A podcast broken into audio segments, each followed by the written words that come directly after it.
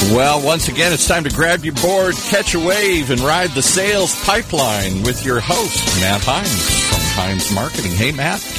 Hey, Paul, how we doing? Oh, it's raining in California. You know, when it rains in California, everybody's depressed. It's like we all want to go home because it doesn't happen very often. Doesn't happen very often. Yeah, I read that you got some flooding. It's going to be crazy down there. Crazy. You complain when there's a drought. You complain when it rains. we complain. We complain. You know, we're we're we're um we are a weather snobs. You know, we it's supposed to be parrot. It's supposed to be 76 with a light breeze coming off the ocean every single day here. So. Well, I mean, so I think everybody has a little bit of that in them. Seattle, up here in Seattle, we are definitely weather snobs as well. Uh, it's it's been in the 20s, low 20s overnight, and Ooh. lots of people complaining here, even though the days are beautiful. In the summer, when it gets above 90 degrees here, I mean, most of the country, much of the country, you know, it gets hot and humid all the time. Right. My dad lives in Phoenix, and oh, you know, yeah. there's always an over under on, you know, what day will it hit 100 for the first yes, time. Right. Usually it's like late April, early May.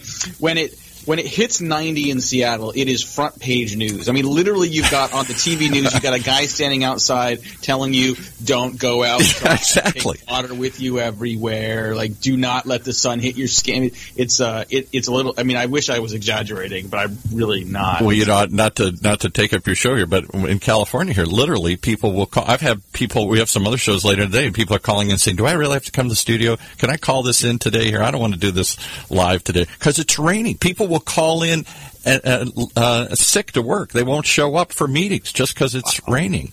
You know, because they figure, well, tomorrow it'll be fine. Let's just wait till tomorrow. So wait till it doesn't rain. I mean, if in Seattle, if you wait till it doesn't rain, you're going to be waiting forever. very quickly when I moved up here. All right, well, we could talk about the rain. We could talk about the weather all day long. I do have a reasonable segue on this. So when you know when it comes to weather and predicting weather, uh, it is quite complicated. I I, re- I learned recently that predicting whether or not it's going to snow in certain situations is one of the hardest things meteorologists do, hmm. and it takes a lot of data. It takes understanding and interpreting that data in in in different ways, in complex ways. And today, we're going to be talking a lot about data, about analytics, about attribution as part of sales and marketing pipelines, uh, with a great guest today. Thanks very much, everyone, for joining us on Sales Pipeline Radio. Really glad you're here. You can join us every Thursday live at 2.30 Eastern, 11.30 Pacific. You can always catch us on the podcast. You can find us on the iTunes Store. You can find us at Google Play. Anywhere fine uh, podcasts are sold or, or given away for free. So make sure you join us there, subscribe, give us a favorable review. We appreciate that and appreciate everyone that is listening live and on the recorded version here today. We cover all things related to the sales pipeline, marketing, sales. We blur those lines on a regular basis and feature great guests, great hosts. Uh, sorry, didn't mean to say great, great guests, great authors, uh, and people that are thinking and talking about uh, new ways and new trends uh, going on with the sales pipeline. You do have great hosts too. I have to interject. Ah, well, I appreciate that. It wasn't meant to be a pat on the back, but very excited today to have with us Jeff Day, and I've known Jeff up here in Seattle for a long time.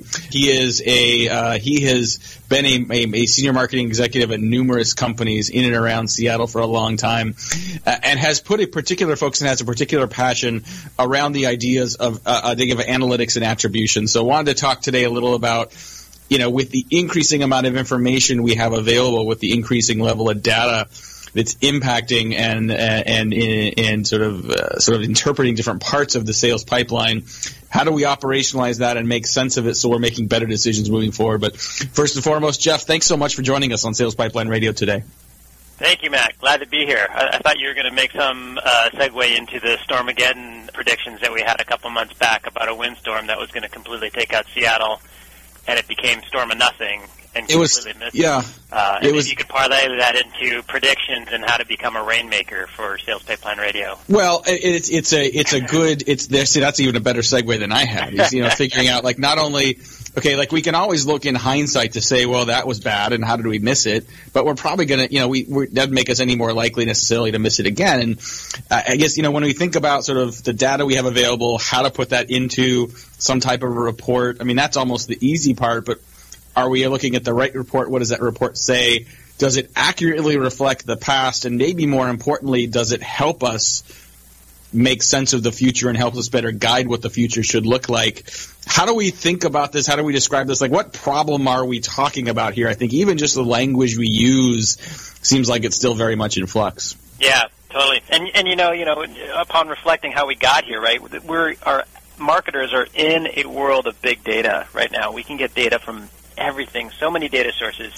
And when I started marketing, you know, we had no data, or, or we were just on the verge of data, and things like marketing automation, and you know, I don't think Google AdWords was even on the scene yet. And so, in, in a fairly short period of time, we've gone from nothing to being absolutely overloaded with data, and uh, you know, the systems and the processes, and, and just the general uh, understanding. I don't, I don't think has caught up yet and certainly that you know I generally operate in the technology world and talking to people not talking to marketers not in that industry you know they're they're they're farther behind and so I think there's a there's a lot we can do to help marketers uh, in the high tech and non high tech uh, industry do a lot better by making decisions with data, understanding the performance of their marketing and their marketing channels through the data that they have available. But it is a kind of a complex problem to solve uh, in this marketing world. I think a lot of people are starting with the data and saying, how do I interpret the data? And I wonder if instead we should be starting with what answers are we seeking? Like what, what oh, questions yeah. do we need answers? What, what, what do we need to move forward? And so is there, is there something we can give folks that, that helps, helps them narrow in on? Like what questions and therefore what answers do we need to be better moving forward? Yeah, you're you're absolutely right that you have to start with the question because that determines what data and how you manip not manipulate, but how you organize the metrics in order to look at the data in the right way. And I really approach this problem kind of looking at it a few ways. You know, there's there's a lot of things I like to measure, uh, a lot of metrics, a lot of analysis I like to do, but I have a framework that I break it into a few different columns to make it easier to think about. Uh, at one level, I think about do we have the fundamental metrics that the business needs to understand the health of the business, right? And that's things like, and again, it's going to be different for different types of businesses and different industries, but it's like, what is our pipeline health? How much do we have? Do we have enough that, uh, based on historical conversion rates, we'll be able to hit our forecasted numbers in the coming quarters, right? Do we have, what's our cost per customer acquisition? If that's a concern, that's a, that's a primary concern, you know, for consumer-based, more transactional businesses, because if your cost of customer acquisition is greater than your customer value, your customer lifetime value, then you're not going to be a profitable business, right? So that's something that they look at very closely. So there there are a number of very fundamental metrics like that.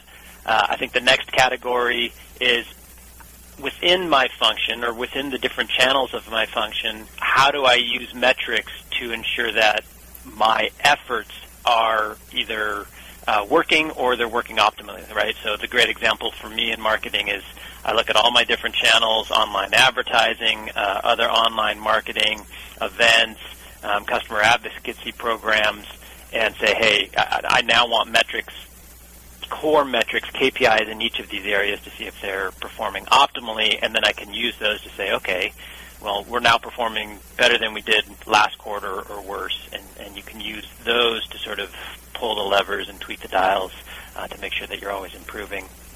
And then the final uh, category that I think about is, do we have the capabilities to answer the ad hoc questions that always come up in business, right? Which customer segment is uh, most valuable to our organization? Uh, what programs are working more effectively than other programs? You know, can we use the data that we have to look at where new growth markets are? And those are all sort of ad hoc questions that you need both the right data and the right instruments to be able to go in and get the right answers talking today on Sales Pipeline Radio with Jeff Day. Uh, you can find him on Twitter at Jeff W Day. That's J E F F W D A Y. And uh, talking about analytics today and what's important and what questions to ask, what answers we're seeking. Is there data that's required as part of this? I mean, I'm assuming that we don't. You, people that are interested in pursuing this don't need to wait until they have access to all the data. But is there certain data that it's a need to have versus a nice to have? And then is there other data that you would prioritize as sort of the top tier optional? Sources of information, or does it does it does it depend on who you are, what you're doing, how you're measuring it? Yeah, it, you know, again, it totally depends. Um, but again, it's you know, it's a little bit of a, a layered or a peel the onion type approach. I'm a strong advocate for what you very quickly mentioned, which is to say, don't wait until you have all perfect data. Take the data that you have, uh, figure out one if the data is good, because it's not always good. You can have bad data in there, um, but if it's good, you know, what, what can we learn from this, and then what can we improve, and what other data sets do we need to really get to the answers to the questions that we want to we want to answer, right? But again, if you're looking at things, you know, this is Sales Pipeline Radio.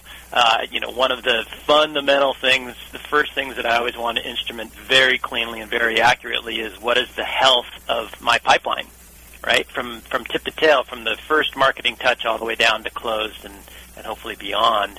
You know, what is the volume, both in, in dollars and the number of deals I'm doing? What's the conversion rate and and what's the velocity of that pipeline. Uh, and so, you know, to answer your question, what is the data required? You're going to you need to know that, and, and most CRM or SFA solutions will uh, help you, uh, will give you that data for the sales pipeline. Most marketing automation solutions will give you data for the, the marketing side or the lead side of, of that pipeline. Um, so those those are a few just sort of fundamentals for a very fundamental metric that, that is relevant to sales pipeline. So is this? I mean, what's the best way to think about this? I, I think a lot of companies just, you know, they, when they think about their data, they're just like, okay, I just got my reports and dashboards, and they don't give a lot of thought to it. It, it strikes me that just thinking of this as analytics um, and even attribution is not really sufficient. Uh, you know, are there? How do we describe this in a way that better reflects its value to the business? It seems like something like performance management is is moving in the right direction as it because it looks at what past performance and uses that to impact or predict or improve future performance. How do we describe this in a way that the organiza- that organizations can start to, to rally around? Yeah, it's a great question. You know, kind of shooting from the hip a little bit, right? I, I think about so I started a company called Onoda Software that was really focused on on making analytics and, and, and, a, and a solution that was more turnkey for marketers so that they could answer some of these tougher questions. You brought up attribution, a very difficult uh, problem to solve, but yet so important to understanding the value of, of the programs and the channels that you're working in, um, and just how how are our customers using the marketing tools and the marketing efforts that we're doing to come to us, right? Um, most interactions, you know, particularly if it's a complex sale, you're you're hitting that prospect seven, ten times with various marketing efforts, website, events, uh, whatever it is, social media, before they actually engage a salesperson. It's really nice to be able to track those things. Uh, I, I used the term at the time called marketing performance management. I think it's a very powerful term to say, hey, this is not just, quote, analytics, which kind of, as, as you alluded, sounds like something without a benefit. But what we're really focusing on, how do we manage the performance of marketing through data, through performance metrics, through analytics for better performance for the organization. So I love that term. I think it's very, very appropriate. Awesome. Well, we got to take a quick break. We'll be back uh, with a lot more with Jeff Day talking about performance management, uh, how to make sense of data and make it actionable, and help it tell a story to improve your business. Uh, give us a couple minutes. We're right back. This Sales Pipeline Radio. Producing a seminar series, users conference, lunch and learn, or exhibiting at a trade show, Validar has a solution. From capturing leads at trade shows to managing on-site registration, tracking session attendance, gathering information, and providing sponsors lead retrieval, we have a full suite of solutions for you. Since 2005, Validar has been turning corporate events and trade shows into better business. Call 888-784-2929 or visit us at validar.com. In a world where the speed of innovation and change in B2B marketing has never been greater, the only thing bigger is the need for clarity, for a blueprint, for a guide to what's really working. And how about a way to apply it specifically today to increase sales pipeline growth, velocity, and most of all, conversion? That's what you'll find in the Modern Marketer's Field Guide. And amazingly, you can download it for free. HeinzMarketing.com, just like it sounds. H-E-I-N-Z M-A-R-K-E-T-I-N-G. It encompasses the entire sales and marketing cycle, but in quick bursts with lots of specific, actionable ideas, strategies, tactics you can put to work right away, like today.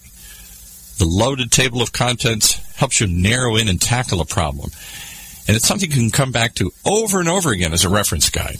Why not download your free copy of the Modern Marketer's Field Guide? It's free. HeinzMarketing.com, just like it sounds. H-E-I-N-Z marketing.com.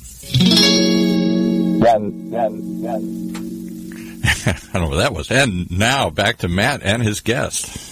Uh, thank you very much, Paul. Well, the, yeah, if you like what you're hearing from Jeff and you want to be able to share this with some other folks in your organization, we will have a recording of this uh, this this great episode today up on SalesPipelineRadio.com. You can also find all of our past episodes up there. Uh, we've been doing this for a little over a year now, so we've got oh boy, I think it's including breaks, close to 50 episodes of some great sales and marketing thought leaders and speakers covering a variety elements of the pipeline. So you can find that there. You can also subscribe obviously the podcast uh, on iTunes Store and Google Play.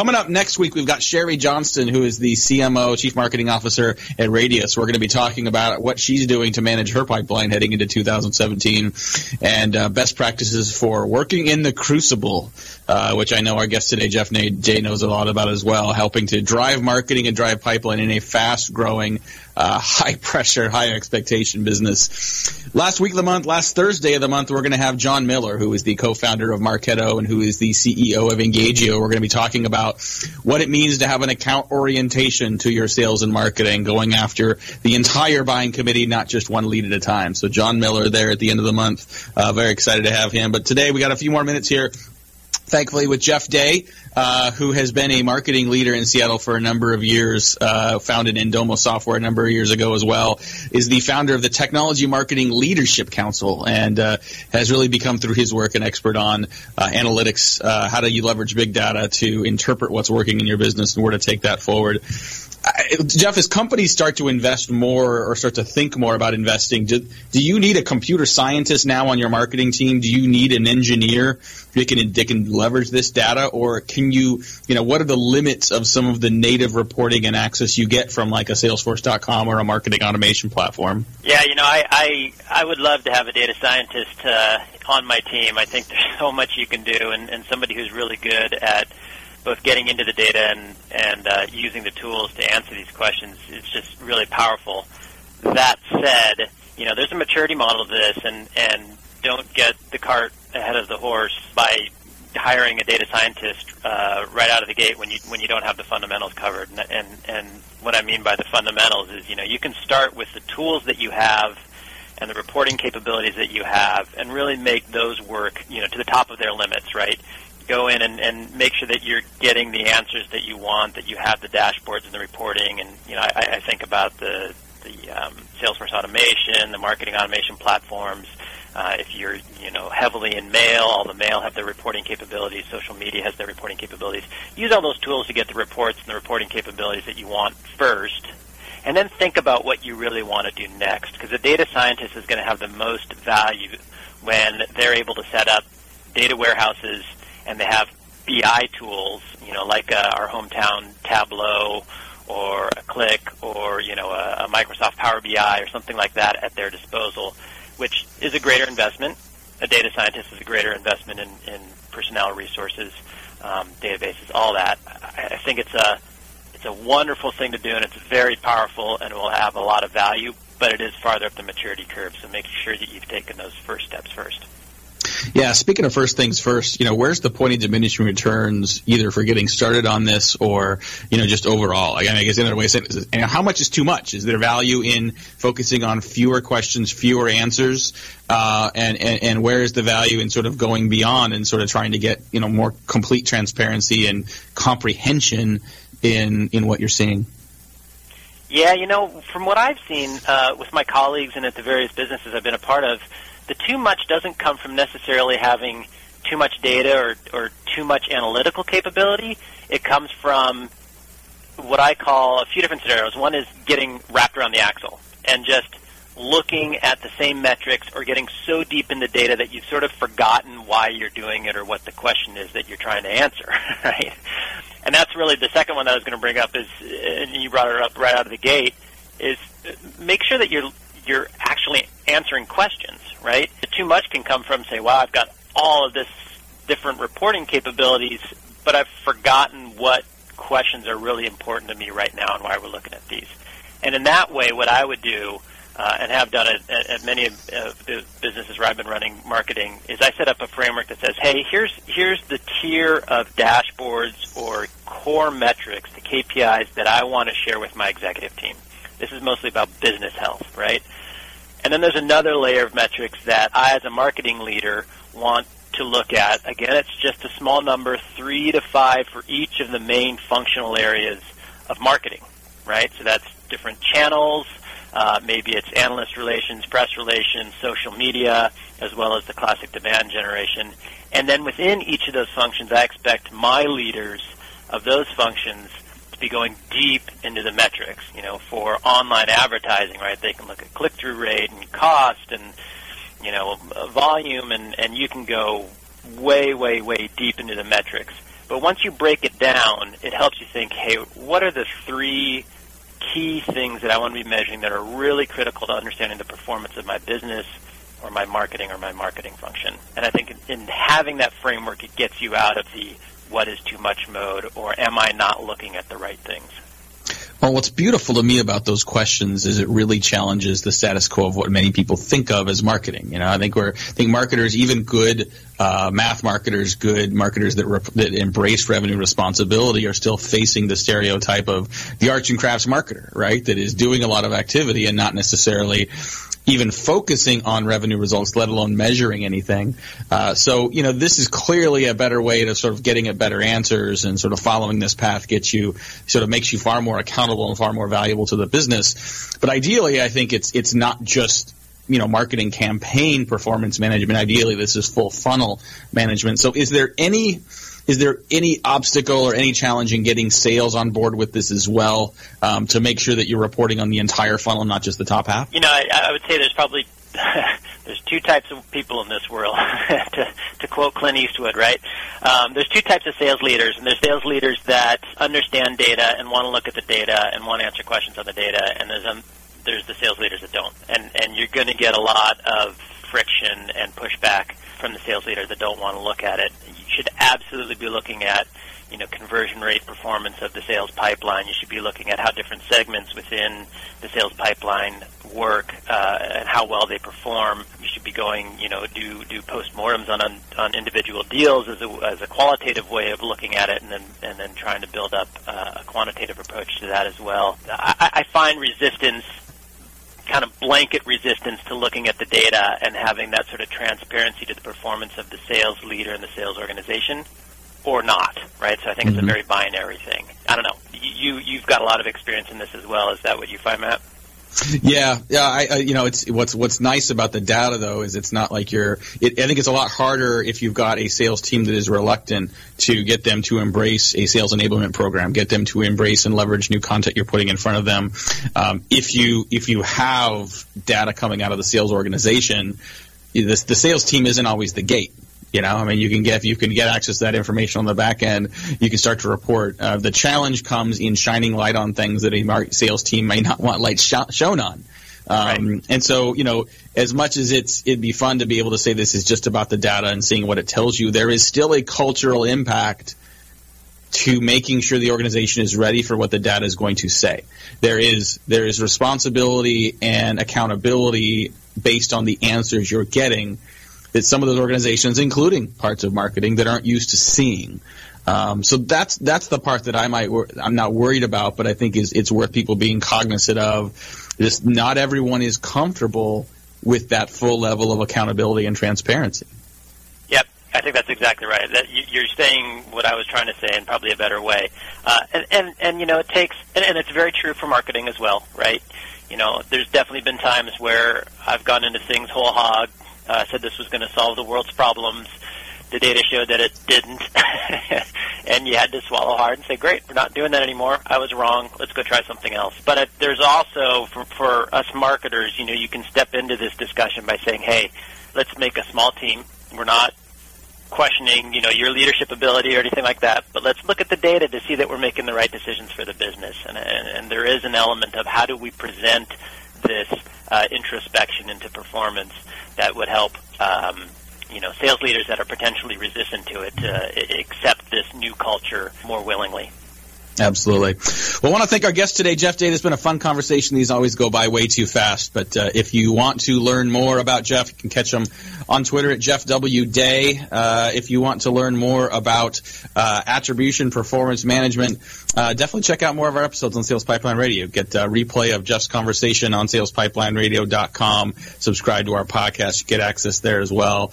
And uh, On behalf of Jeff, on behalf of Paul, I want to appreciate everyone for joining. Please join us again next week at 2.30 Eastern, 11.30 Pacific.